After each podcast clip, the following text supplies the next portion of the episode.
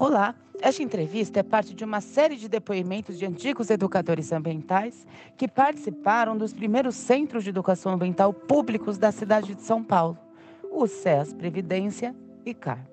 Compõe o programa Verdes Memórias da Coordenação de Educação Ambiental da Secretaria do Verde e Meio Ambiente, que visa inventariar testemunhos de memórias socioambientais do município Acompanhe a seguir a entrevista realizada com René Costa sobre os CEAs pioneiros de São Paulo. Esta entrevista foi realizada em 2021 com os educadores ambientais da DDPEA, Conrado, Fernanda, Mirella e Romã. Boa escuta. Então, a, a história né, de cada um de nós, ela está dentro de um contexto maior, dentro da história do próprio, da própria, do próprio movimento que existe, né, e do, do qual a gente faz parte, né. É, eu, a minha trajetória, ela se dá na educação, né, eu fui professor, é, diretor e coordenador é, do, de uma escola, de escolas públicas, né, é, da Prefeitura de São Paulo e do, e, e do, do Estado, né, do, da rede municipal e estadual de ensino. E, e, eu, e a, a, minha formação é, é uma formação na área das ciências naturais, eu sou biólogo, eu venho de uma faculdade da Unesp de Rio Claro, eu venho de uma faculdade que tem essa pegada da ciência natural, né? E, e, eu sempre tive uma ligação com a discussão, com a, com, com a questão da educação. Né? A educação ela, ela permeou toda a minha trajetória dentro da biologia e dentro das ciências naturais. Né? É, fiz parte de um grupo lá na faculdade, né, de um grupo que desenvolveu um processo educacional baseado no método Paulo Freire, né? desenvolvendo um trabalho com comunidade. É, depois eu venho para São Paulo e aí eu entro na, na rede pública e a minha trajetória se dá dentro da rede pública, sempre com essa questão, com essa discussão é, da é, essa, essa vertente é, é, socioambiental muito forte. Né? Então, os projetos que a gente desenhava, que a gente construía, é, individual e, e mesmo coletivamente, em alguns momentos construímos trabalhos é, super integrados né, em escola pública, né?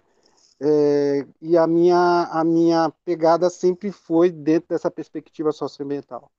Depois eu venho para a Secretaria do Verde em 2002, né, encontro já para trabalhar dentro é, da educação ambiental, né, para trabalhar é, na educação ambiental, e encontro uma equipe já formada, e ali a gente tem uma trajetória. É, eu, né, me insiro num grupo, né, é, que tem já uma trajetória da educação ambiental, né, e, e a partir dali a gente, eu faço parte desse grupo e a gente, é, eu vou até 2017 na educação ambiental, né. Então, é, é o que eu falo, né? A gente, a gente, a gente não começa a coisa, a gente se insere no, já no movimento e a gente não faz nada sozinho, né? Então teve muito trabalho coletivo. A educação ambiental é essencialmente coletiva, ela é essencialmente interdisciplinar, ela é essencialmente transdisciplinar, né? Então, é, e foi muito bom porque a gente encontrou uma equipe é, uma uma, formações variadas, né? Tinha o Gesto, a Sumico, o Gesto é da veterinária, a Sumico é bióloga, a Márcia é da, das artes, a Solange é nutricionista. Então, eu encontrei esse grupo, a Suzana, que é socióloga. Então, é um grupo interdisciplinar e a gente consegue dialogar e construir coisas projetos conjuntos, integrados, né? E, e coletivos, né? Então a gente a gente conseguiu que eu acho que é fundamental é, é, é, justamente isso, é entender a nossa importância, mas entender a, a importância do coletivo no contexto, né? Se você não tiver é, essa perspectiva, essa perspectiva, né, de se ver no grupo e de, e de o grupo ser né, a coisa maior, né, dentro daquele processo, a gente corre o risco de se isolar e aí é, nada acontece. Porque sozinho a gente não faz nada. Né? Então, foi um movimento bem interessante que eu vivenciei a partir de 2002 com esse grupo. Né? Acho que todo mundo ali contribuía, todo mundo conseguia, é, dentro das suas áreas, construir um coletivo, um trabalho integrado e um trabalho coletivo. Maravilha, Renê. A gente, é, com, como a gente tem vários vídeos, aquilo que a gente conversou, né? É, esse seu pedacinho, isso que você está dizendo, né? Esses vários pedacinhos que vão compondo, para a gente que tem acompanhado nas entrevistas, fica muito claro essa complementariedade, né? Como uma coisa se articula com a outra. E aí, dando seguimento, queria passar para a Romã, que vai te perguntar um pouquinho sobre os movimentos iniciais é, do SES. Romã, você pega a bola aí? Pego. É, Renê, eu queria, sobre esse contexto inicial da criação do CEAS, que você compartilhasse com a gente como que essa criação, tanto do CEA do Carmo e da Previdência, foi reportado na época. Você se lembra como que foi esse processo da criação do CEAS?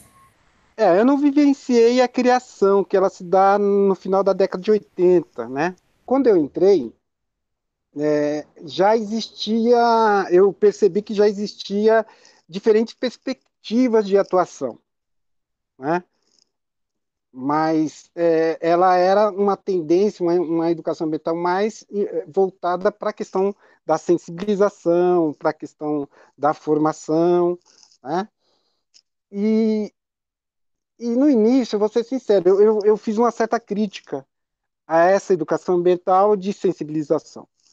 Mas vou dizer uma coisa para você: em pouco tempo eu descobri a importância né, que foi esse trabalho anterior. Por quê? Porque quando nós começamos a trabalhar no Butantan né, e, e fazer as nossas articulações, praticamente com todas as pessoas que a gente estava fazendo essa articulação tinha passado por esse processo da sensibilização e isso foi um facilitador, né? Então a gente precisa tomar muito cuidado às vezes com a, a crítica, né? Eu aprendi a, a, a ter assim uma pessoa cuidadosa com né, é, a crítica que a gente vai fazer ao trabalho que está sendo desenvolvido. Eu acho que todos os trabalhos eles, ele tem uma, uma importância, né, e a gente e eu percebi essa importância quando comecei a fazer a, as articulações. Né? As pessoas falavam, ah, eu fiz o curso lá é, no Parque Previdência, né? E, e foi super importante para mim, né? É por, por causa do curso que eu estou aqui nesse processo de discussão sobre esse movimento, né? Então, quando você escuta isso, você fala, poxa vida, o que, que, que eu fui fazer né, naquelas, naquelas coisas que eu estava né, falando assim, que, que às vezes a educação ambiental é a educação da perfumaria, né? Eu, eu me arrependi porque aí eu encontrei né, as pessoas com as quais passaram por esse processo, né? Então, aí a gente continuou com esse processo também do, do, do, trabalho de sensibilização, do trabalho de formação, junto com outras ações, né? E, e porque aí a gente percebeu, não dá para você abrir mão é, de uma linha de atuação em detrimento de outra, né? Você tem que incorporar tudo aquilo que vai é, agregando, né? Que vai conseguindo dar um, um que vai fortalecendo o movimento é, tanto da educação ambiental quanto o movimento é, das pessoas para é, repensar, para discutir, para se mobilizar por ações né, que visam a requalificação ambiental, que visam a, a conservação. Então, é, eu percebi que esse pessoal lá que trabalhava né, com essa coisa da, da sensibilização, eles tiveram uma importância muito grande para mim. Né? Eu percebi a importância que eles tiveram para o contexto geral. E, e também porque foi um movimento que possibilitou divulgar a educação ambiental. Mas dentro desse processo já tinha trabalhos com comunidade também. Já tinha alguns trabalhos de aproximação com comunidade, tinha algumas coisas que, que o próprio pessoal que fazia esse trabalho de sensibilização é, desenvolvia com, com, as pessoas, com as comunidades que, que, que tinham determinado uma de, de, determinada demanda né, que eles colocavam para o CEA. Então, é, eu, eu acho que é, esse grupo inicial ele, ele implantou coisas importantes, né? Por isso que eu, eu hoje, eu, por isso que eu faço claramente essa leitura. A gente não começou do nada, a gente começou com, com algo que já estava é, é, colocado, né? Que já tinha é, já tinha uma, uma inserção no, no território ali da, do Butantã e, e, a gente não faz nada sozinho, porque também né, foi um coletivo que estava lá e que conseguiu tanto dar continuidade a essa linha da sensibilização, como se aproximar de trabalhos comunitários, né, utilizando é, diversas metodologias aí é, da educação.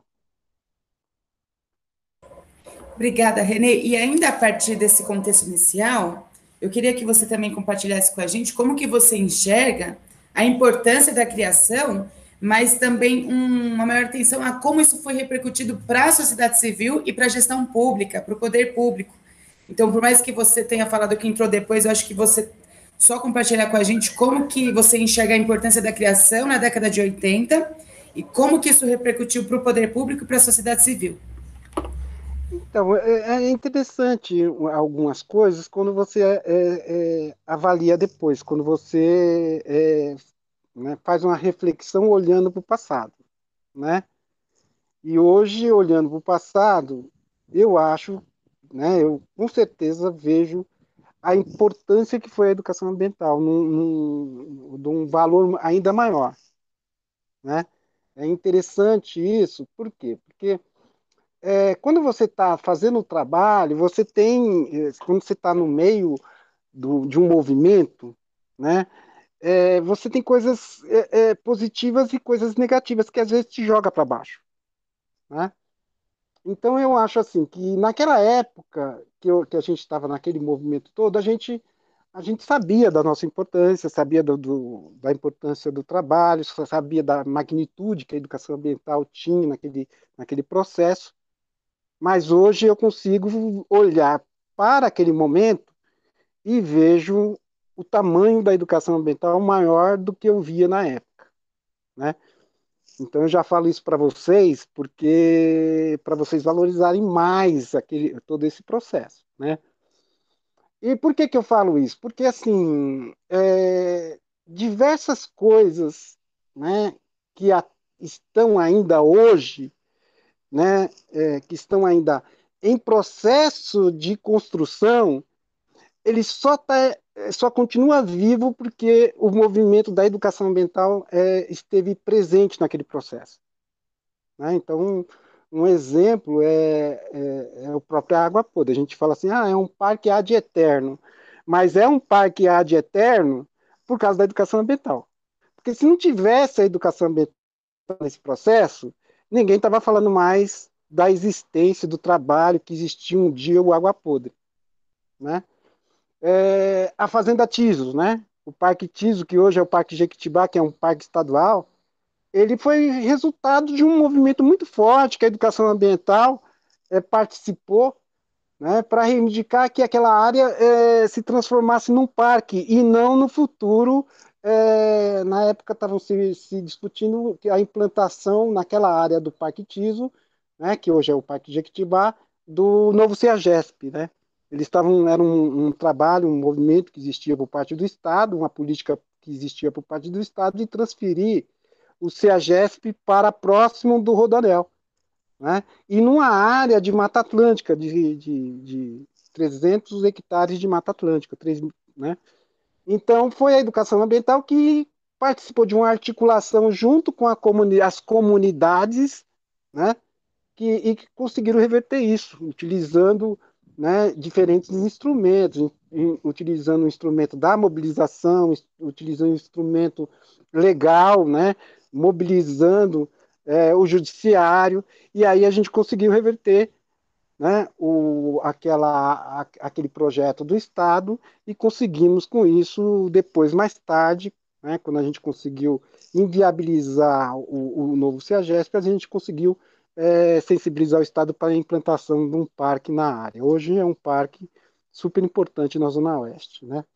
Então você começa a, a perceber coisas, né, que hoje estão lá, estão ou, ou que estão consolidadas ou que estão ainda em movimento de implantação, que isso, aquilo foi foi né, é, é algo que teve a presença da educação ambiental. Eu nem, nem falo que foi a educação foi, ambiental foi responsável, porque a gente, né, a gente sabe que um movimento ela tem diversas forças aí, né, mas a educação ambiental estava junto e a educação ambiental foi importante. Então, quando você olha para trás e começa a, a, perceber todo esse movimento, os trabalhos que foram feitos e articulados com a educação, o GT Sustentabilidade que hoje tem a DRE e que perpassa por várias administrações, aí você fala, você percebe que a educação ambiental ela foi importante e ela continua sendo importante e a gente tem que dar essa importância, porque às vezes a gente não, não, não se vê nesse processo. Né? A gente, por mais que você fale, ah, né? A gente foi super importante na implantação do Parque Jequitibá. Né? É, foram N atividades que aconteceram, né? Não foi uma atividade, foram N atividades. E a educação ambiental foi muito importante, até porque, porque você tinha ali é, comunidades da, da, da, favela, você tinha condomínios de alta, de, de, de elite, né? Então, o que que. O que e, e, e se você é, não toma cuidado nesse processo, você tem exclusão de, de, de pessoas. Né? Então, a educação ambiental ali conseguiu harmonizar, né? conseguiu mostrar para aquela elite que estava ali que a Vila Nova Esperança ela era fundamental nesse processo e que a Vila Nova Esperança era uma comunidade anterior aos próprios bairros do entorno. Né? Nós historicizamos a, a, formação da Vila Nova Esperança e a Vila Nova Esperança chegou ali, é, é, ela é continuidade dos trabalhadores que existiam ali na, na, na, na região, né?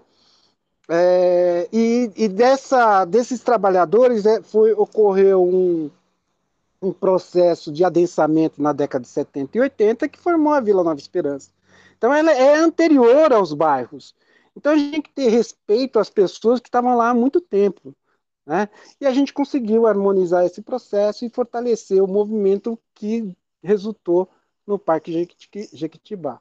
Então, o que, o que eu quero dizer com isso é, é, é, é que hoje eu consigo perceber mais claramente né, a importância da educação ambiental né, em diversas conquistas, né, nos movimentos é, que aconteceram no Butantã. Né? Então, acho que, que isso eu consigo perceber e consigo visualizar mais facilmente hoje, olhando para trás. Obrigada de novo, Renê. Eu vou passar agora para você um pouco mais do desenvolvimento de outros contextos, tá bom? Mas muito obrigada Legal. por tudo isso que você compartilhou.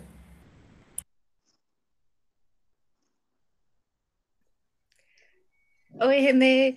Pensando nessa trajetória toda, com certeza teve milhares de atividades, né? E como que eram pensadas e desenvolvidas as metodologias e essas práticas pelo CEA e por você, pela sua equipe, e como que elas se relacionavam com o público?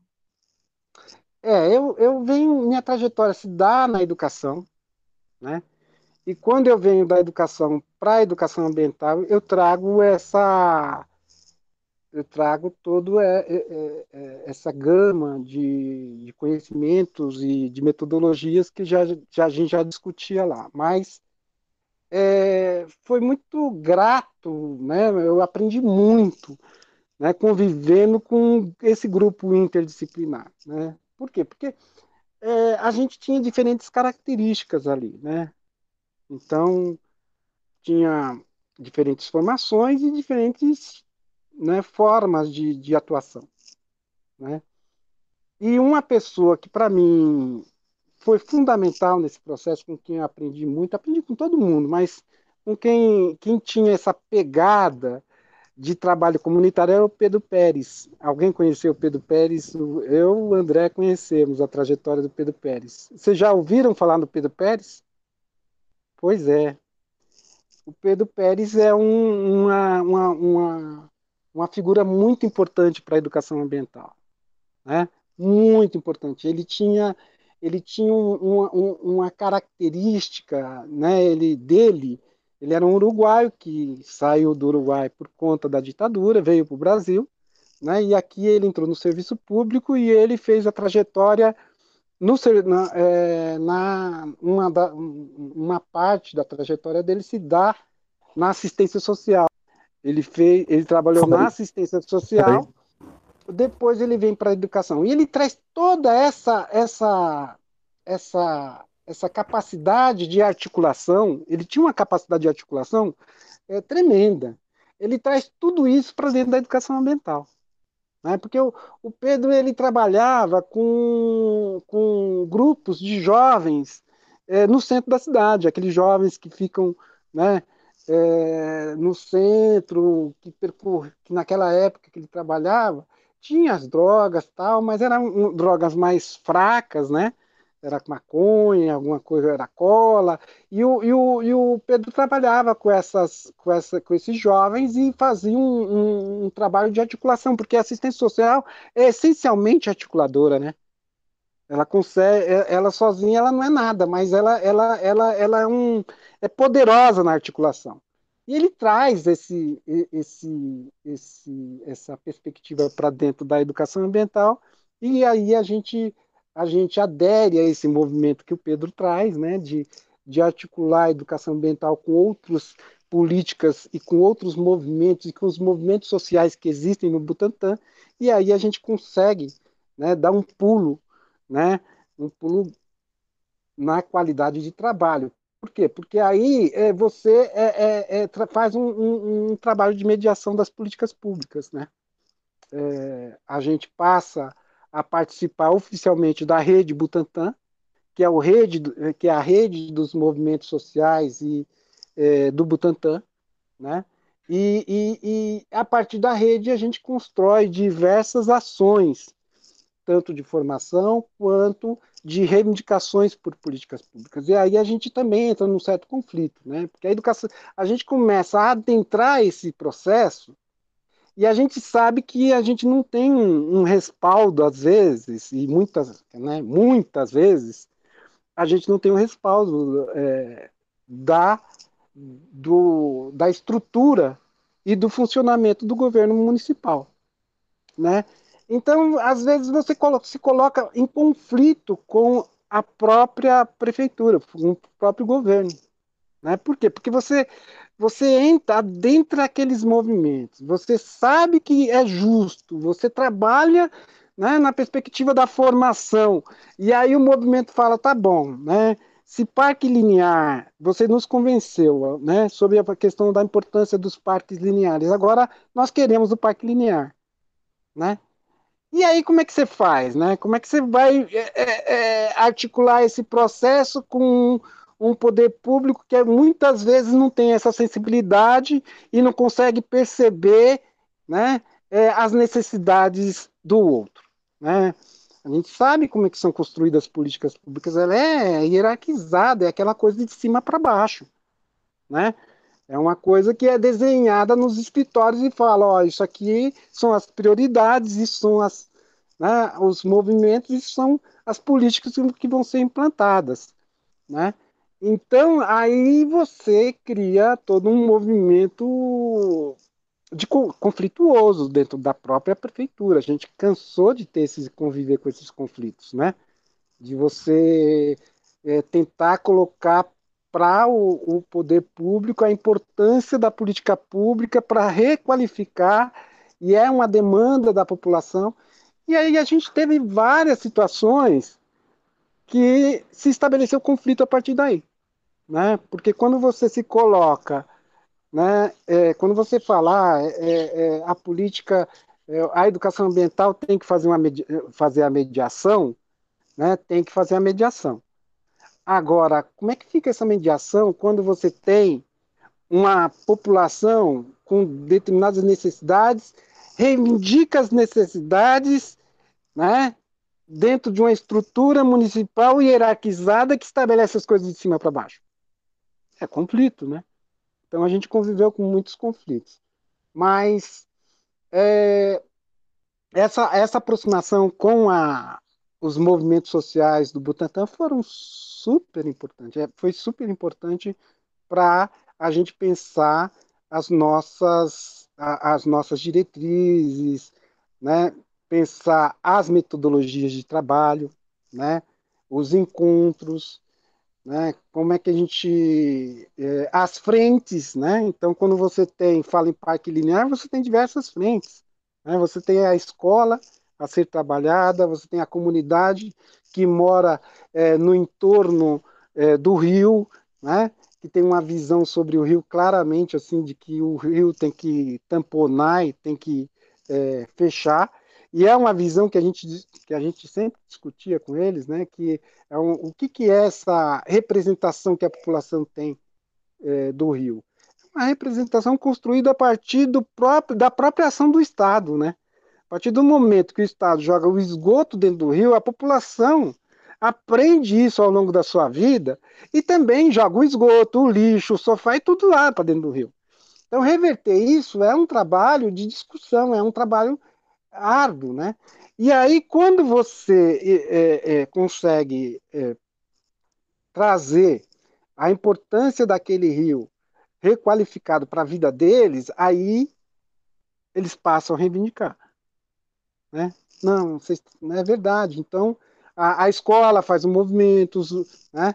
a população faz um movimento e você tem que mediar esse processo também. Você não pode, ah, a partir de agora é problema de vocês, né? A gente sai fora, né? Agora que vocês descobriram a importância, vocês vão à luta.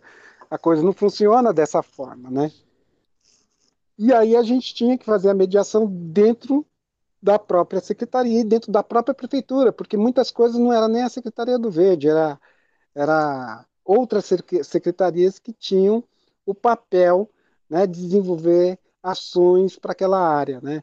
Era, na época, eh, eh, tinha EMURB, tinha. que mais?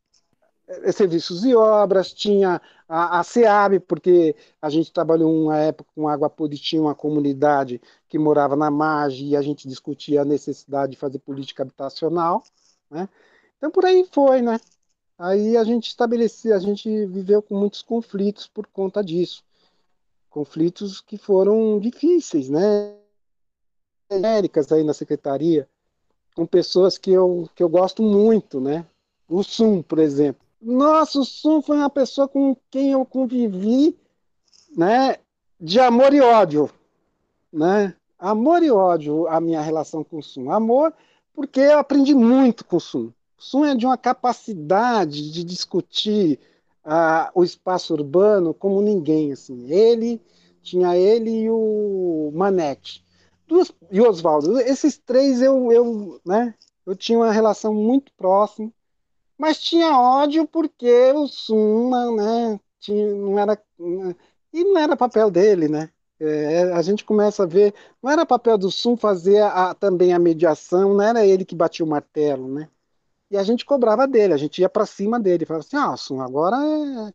E era briga, era briga, briga, briga, mas briga que nunca, nunca passou, nunca foi desrespeitoso, eu nunca fui desrespeitoso com o Sun, aliás, as minhas brigas são brigas que no campo mesmo do, da discussão, né? Eu, porque eu sei, eu sei da importância do Sun, sabia da importância do Sun, o Sun é uma pessoa importante, né? Mas é, tinha questões que a gente discutia e eu brigava com ele. Brigava, mas sempre respeitava. Por isso que eu falo dessa coisa do amor e ódio, né?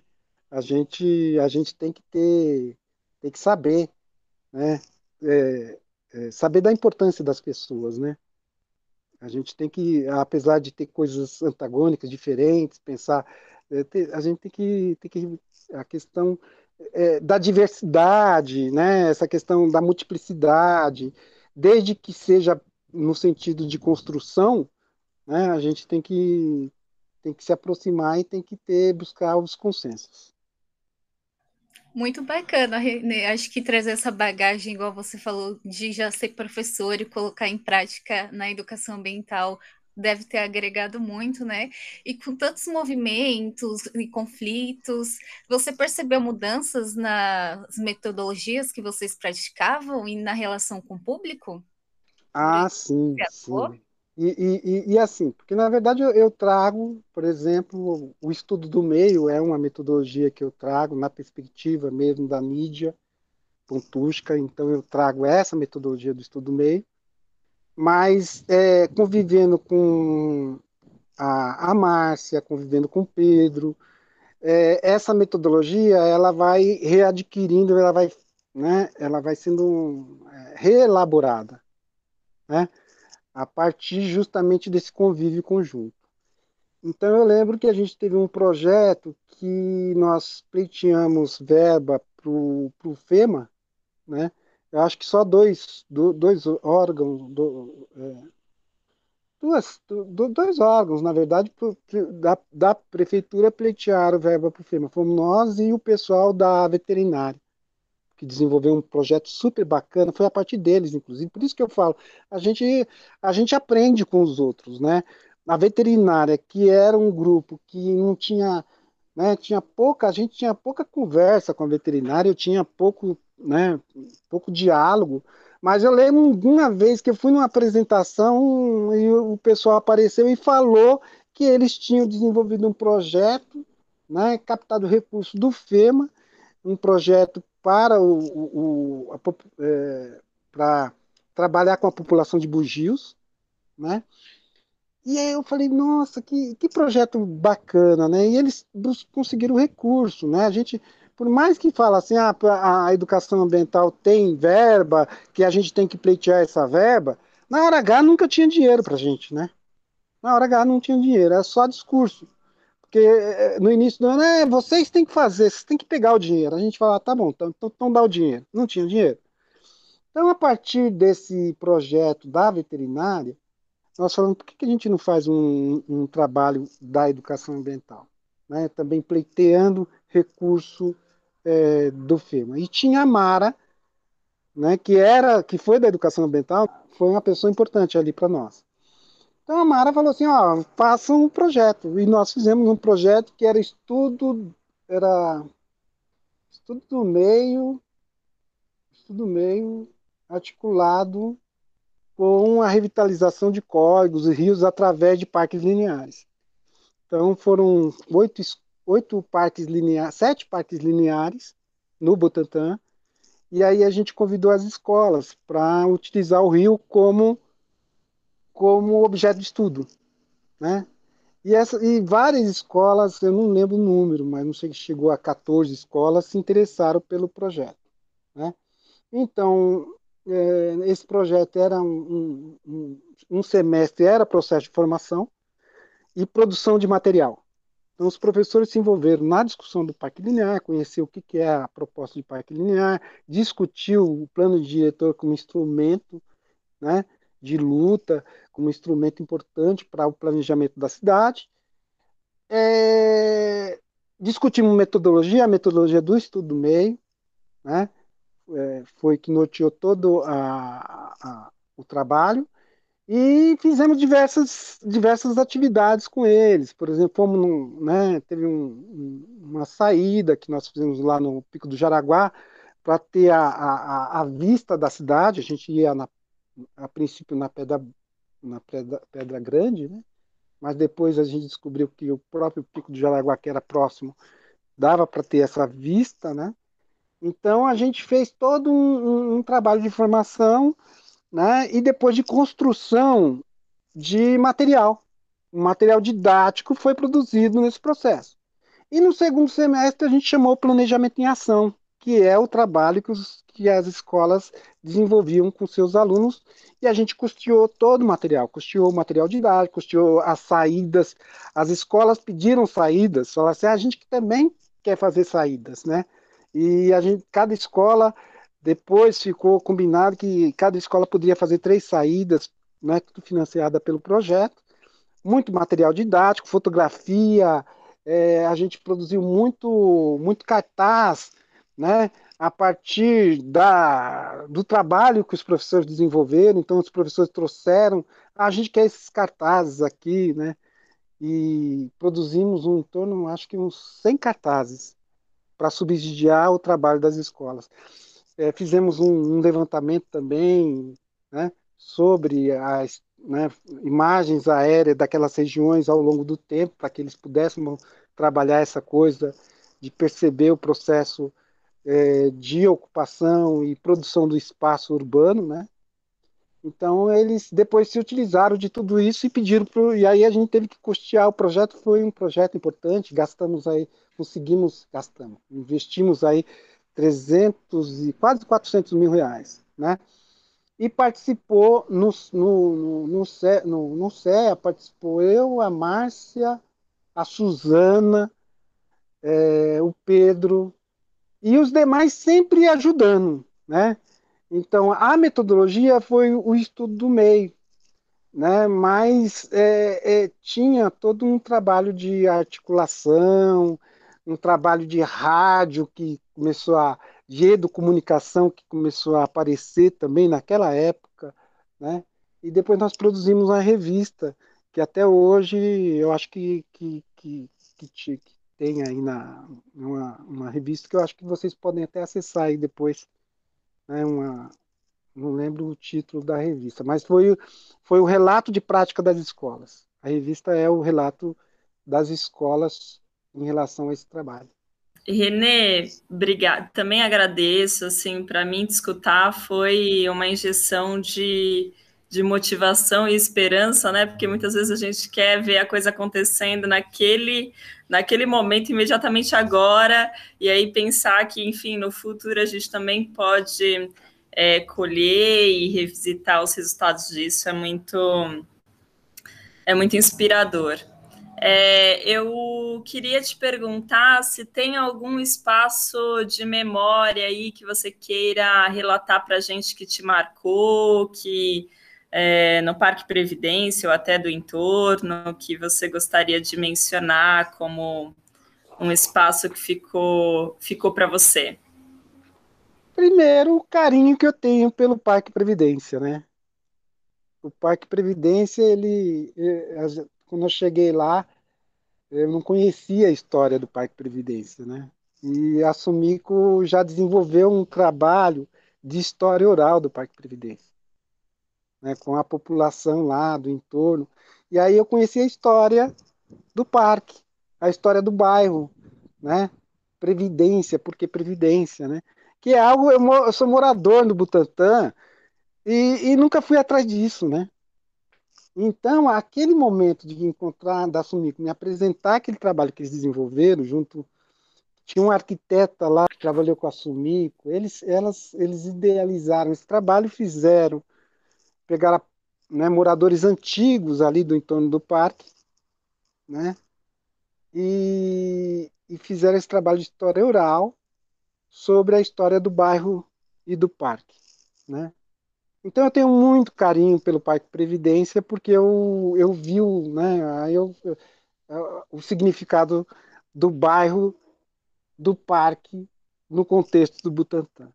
Teve umas coisas muito engraçadas, inclusive depois pegando lá o material, tem uma história, você imagina, né, década de 70, o bairro se formando, né, começa a se formar no final de 60, início de 70, e tem uma história que eles contam, né, que eu li lá no, na memória, que é, o bairro começa a se formar e não tem, não tem ônibus, não tem condução. A condução é uma é uma é um, é um ônibus que vem de Cotia e ia para Pinheiros, passava de manhã e passava no final da tarde, né? E, e eles tinham que se deslocar até até a Vital Brasil para pegar ônibus, né? E a luta, eles lutaram, tinha uma luta tremenda, né, para conseguir o transporte público, né? E eu sei que um, um, um, final de semana eles desceram, pegaram o ponto final do ônibus e levaram lá para cima. E colocaram o ponto final é, lá próximo do parque, mas né, próximo a Raposo, lá em cima, né? E logo segunda-feira de manhã, quando o ônibus estava chegando no ponto final lá para descer, um combinado de uma pessoa aí fala: Ah, você não sabe que mudou o ponto final? Falou pro ônibus, agora tá lá em cima. Aí o cara falou: Ah, é, não me avisaram. Aí o ônibus subiu, né? Pegou todo mundo e, e todos os ônibus aquele dia fez esse movimento, né? Então foi uma coisa muito interessante, tem umas passagens muito legais que eu que eu descobri a partir desse, desse dessa história oral. Né? Então isso foi marcante para mim. Quando eu cheguei, eu falei assim, puta, que trabalho muito legal. Né? Depois, lá na frente, a gente tentou retomar esse trabalho fazendo um, uma... Um, trazendo essa, essas pessoas para filmar elas falando, né? Mas é, é, quando a gente fez um, um, né, foi atrás das pessoas, muitos tinham falecido. Né? A gente queria fazer o, o filmar esse grupo que tinha participado dessa história oral, eles fazer fazerem um relato filmado, fazer um documentário mas a gente não conseguiu. Mas eu tenho muito carinho pelo Parque Previdência. Eu tenho é algo assim que é o parque é muito forte porque ali foi um, uma unidade da Sabesp, né? E, a, e tem uma história que também eu me envolvi, que era contar essa história da Sabesp, da onde vinha a água, né? Tinha uma discussão que o pessoal falava que a água vinha do rio é, do rio da, da, do rio Pirajussara, né? E eu falava assim, é impossível vir do Rio para Estado porque não tem represa, né? a gente não consegue conceber um, uma estação de tratamento sem represa, né? E depois descobrimos que ela vinha lá de Cotia mesmo, né? Que era onde eles traziam a água de Cotia e mandavam para aquela estação ali que funcionava no parque. Então aquele prédio ficou ali, é um prédio né, que, que é a, a gente tem, quando você começa a reparar e, e olhar para o prédio, você é, descobre que o prédio tem diferentes. Então, podia ser um prédio comum. E aí a gente descobre que foi uma antiga estação de tratamento de água. Então, tudo isso, né, eu tenho muito carinho por, por aquele parque. Né? Um, é algo que, que fiquei, que está ad eterno na minha vida. Né? É, o parque, o bairro, e a mata. A mata também é algo que eu, que eu tenho né, um, um super. É, Para mim, aquele, aquele lugar é, é. Eu preciso voltar lá, né? A gente não pode perder essa, essas ligações. Não sei se eu respondi. É Obrigada, é Renê. Sim, é o parque como um todo, entendi. É... é isso mesmo, é o conjunto do parque, ótimo. Obrigada. Vou passar para Maria Paula agora. É isso mesmo. Que bom, é muito bom te ouvir, Renê. Estamos, estamos muito felizes. E dentro desses teus relatos, nas suas lembranças, é, a gente gostaria de saber se você queria deixar aqui registrado alguma experiência marcante, alguma história pontual, é, deixar por aqui. Então, eu, eu, acho assim que, na verdade, eu não vou deixar a história pontual, porque já até descrevi algumas coisas. Eu vou deixar a importância do grupo, né? É, quando eu cheguei lá, tinha um pessoal, a Solange, a Sumico, o Gércio, que são pessoas que estavam desde o início da educação ambiental, né? E, e essas pessoas foram importantes para é, a gente se inserir no movimento que já existia né? e trazer as nossas contribuições né? dentro de um coletivo. Eu acho, eu, eu tenho muito carinho por todas aquelas pessoas, pessoas bem diferentes, né? É, pessoas com as quais a gente teve alguns conflitos na, naquele processo. E é, isso é normal, pessoal. É normal a gente ter conflitos e é bom ter conflitos, explicitar esses conflitos. Mas é, a gente foi construindo um coletivo muito forte, né? muito forte mesmo. Então, o Pedro, a Sumico, o Gesso, Gesso e Pedro tiveram conflitos feios lá dentro mas ambos foram importantes nesse processo de da gente construir um trabalho. Né? Eu, eu, eu, a Solange, né? A Solange participou de todo esse processo desde do início até o final, quando eu saí, ela saiu junto, então ela é anterior, né? E a Solange fez um percurso muito bacana, né? Um percurso da Solange, né? Na educação ambiental, é, é, eu acho que ela é uma pessoa que vai falar bastante coisa para vocês e vai apresentar muita coisa. E o percurso dela individual é um percurso bacana, muito bonito. Né? Então são pessoas, eu acho que, que, que é isso. Eu acho que que a gente depois, né, eu olhando para trás e vendo aquele grupo, foi um grupo muito forte. E ele foi forte pela sua pelas suas características, né, as suas as diferentes formações, né? Eu lembro que o Gerson chegava logo cedo e ia, é, é, ia avistar pássaros, né? Eu falava assim, e eu, eu chegava mais tarde e falava assim, Gerson, e aí?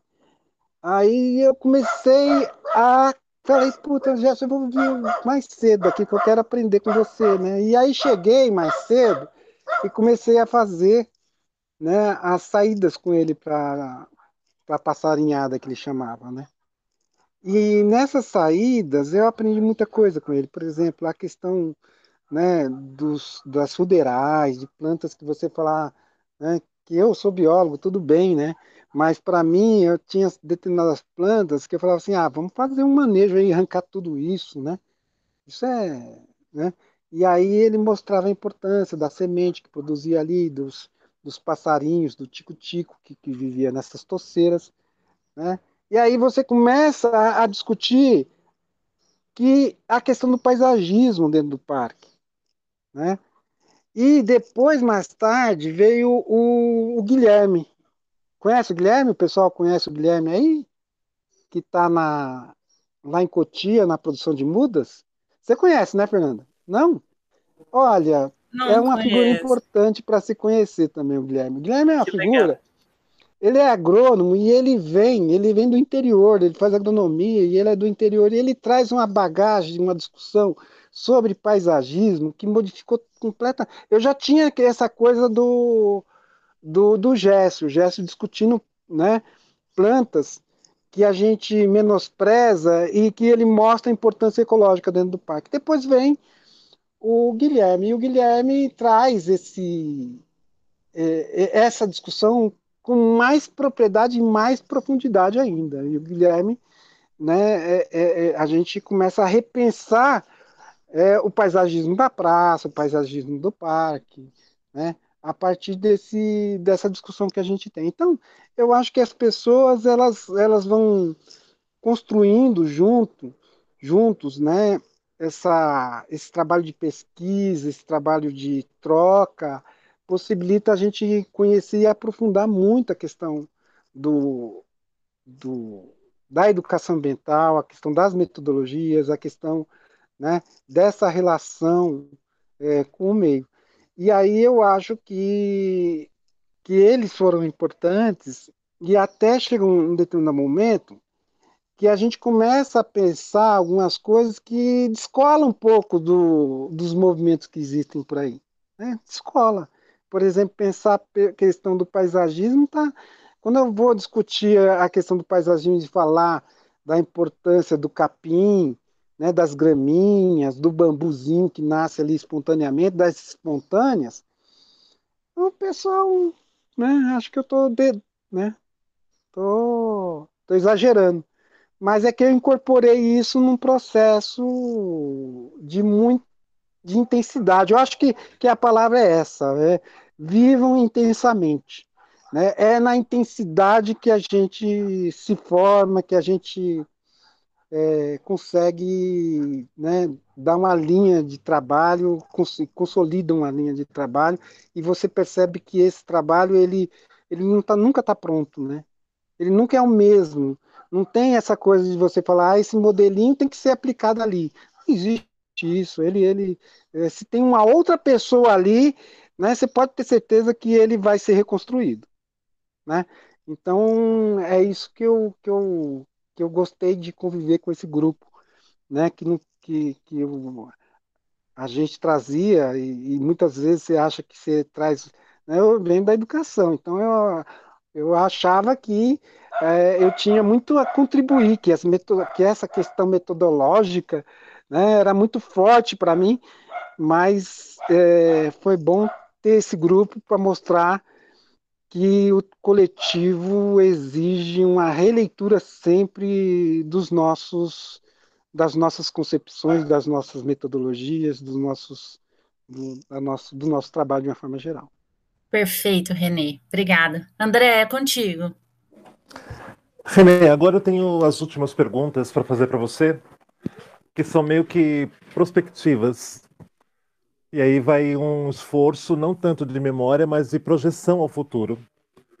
Como você considera que os CEAs, principalmente Previdência, devam ser lembrados daqui para frente? Olha, André, eu, eu, eu hoje eu vejo, é o que eu falo para vocês, hoje eu vejo a importância do SES, sim, eu vejo o SES mais importante ainda do que eu, eh, quando eu estava naquela, naquele movimento, né?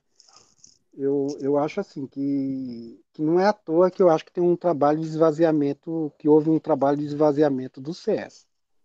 Não foi à toa. A gente não conseguia enxergar isso, mas aqueles conflitos todos que se estabeleciam, que eu estou falando do Butantã, mas não era só o Butantã, né, pessoal? Tinha o pessoal da Zona Leste, tinha o pessoal da Zona Sul, o pessoal da Zona Sul também, tinha o pessoal do Ibirapuera.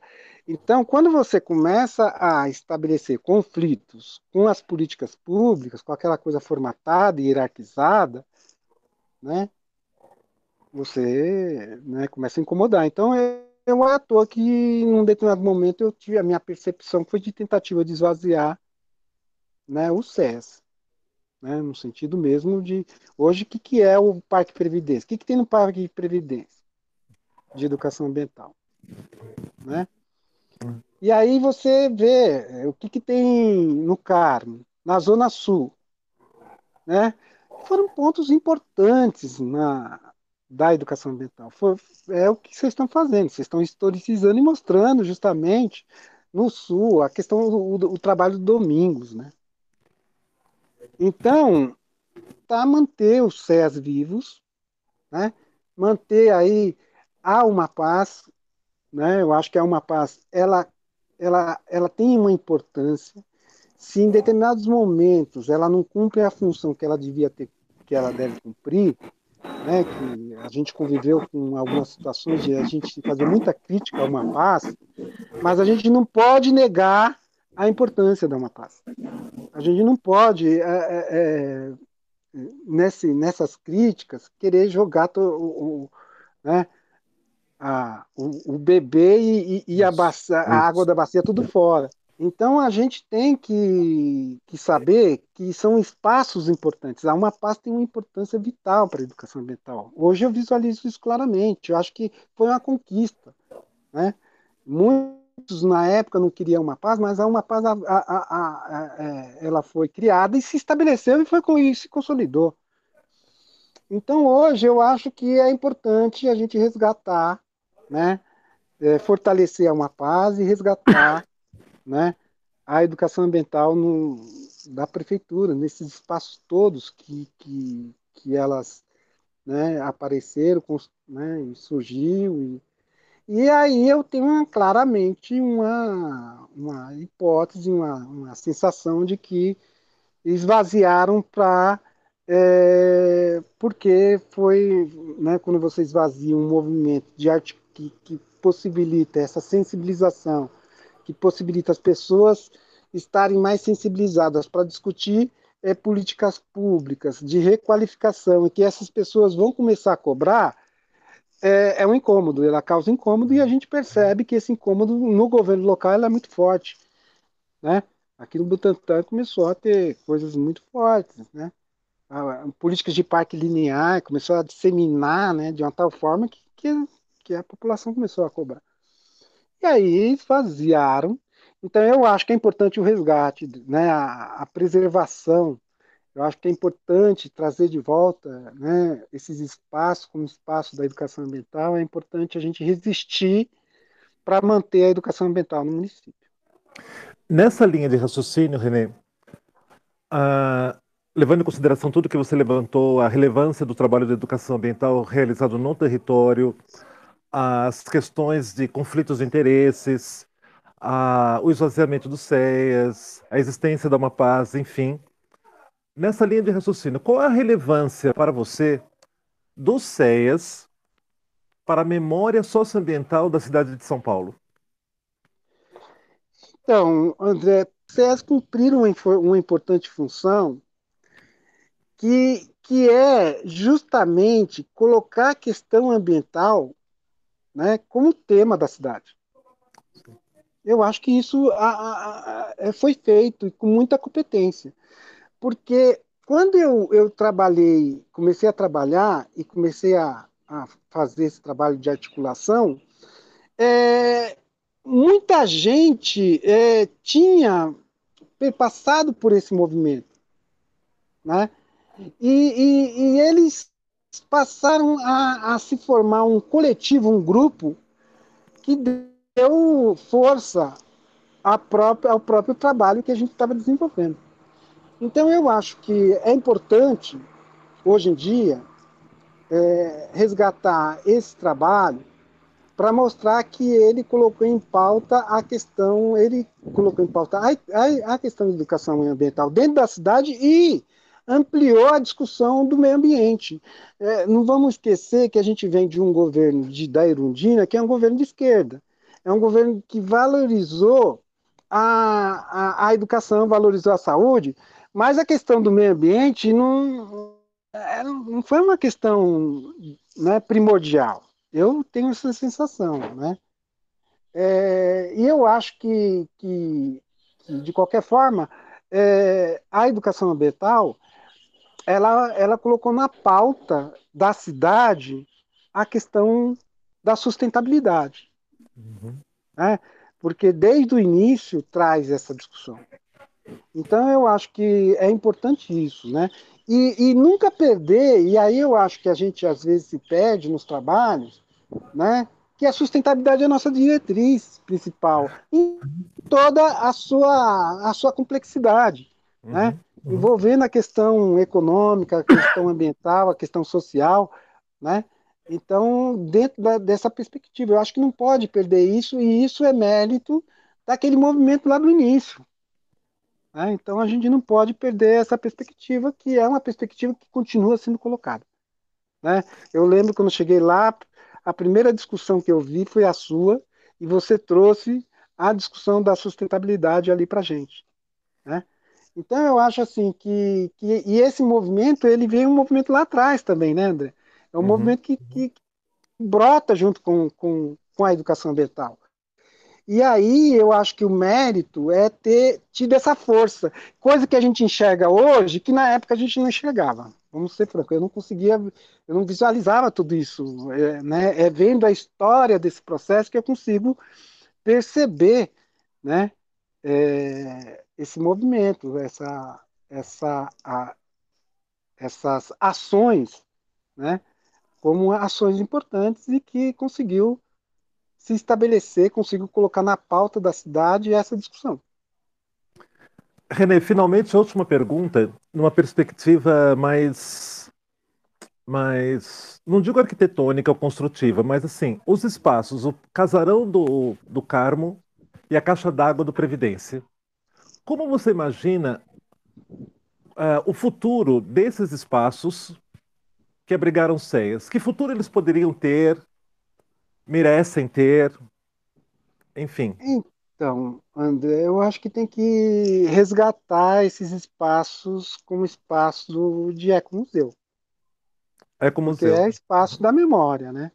É uhum. espaço uhum. não só da memória, do objeto em si que eles representam, né? Porque o casarão ele tem uma representação, né? o objeto já representa, o, o prédio do, do Parque Previdência, enquanto objeto, ele já representa, ele é a memória da questão da água, a temática da água é uma temática importante ali, mas eles são espaços da hoje em dia também ele, ele traz essa coisa da educação ambiental, de onde começou a educação ambiental, de onde começou a, esse movimento da, da educação ambiental.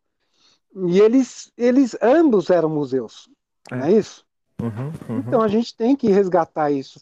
é algo que nós tentamos desde quando estava saindo, tentamos tentamos ver a possibilidade de apresentar um projeto para recuperar o museu do, do, do, do Previdência, naquele prédio, né?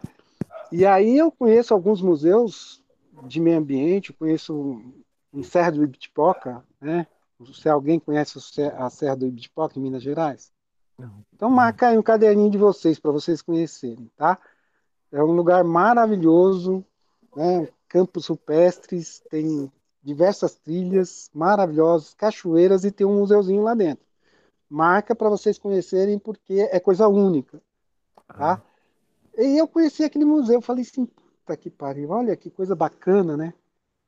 É um museu que dialoga com aquele espaço, que dialoga com, né, a história daquele lugar né, que dialoga com os ecossistemas que fazem parte ali é, da serra, né, da fauna, da flora, e a gente entra ali naquele museu, você, você sai querendo descobrir a Serra de Bitpoca. Né? Então você passa pelo museu, o museu te sensibiliza de uma tal forma, né, te traz um monte de informação e que você quer descobrir essas informações dentro do, do parque, né? E eu acho que o parque, o casarão e o, e o prédio do Parque Previdência, eles têm que cumprir essa função. Eles são super importantes, tem que resgatar, né? Porque eles, enquanto objeto, já representam, eles têm uma memória e eles, a, né, o uso desses espaços faz com que a gente tenha uma outra memória aí, que é a memória da educação educação ambiental. René, mais uma vez, eu não sei como agradecê-lo. Eu não sei eu mesmo. Eu que agradeço. Esta foi a entrevista realizada com René Costa para o programa Verdes Memórias, uma realização da Divisão de Difusão de Projetos em Educação Ambiental da Coordenação de Educação Ambiental. Acompanhe as próximas entrevistas em nossas redes sociais. No próximo episódio, entrevistaremos Solange Redolfe, antiga educadora ambiental do SES.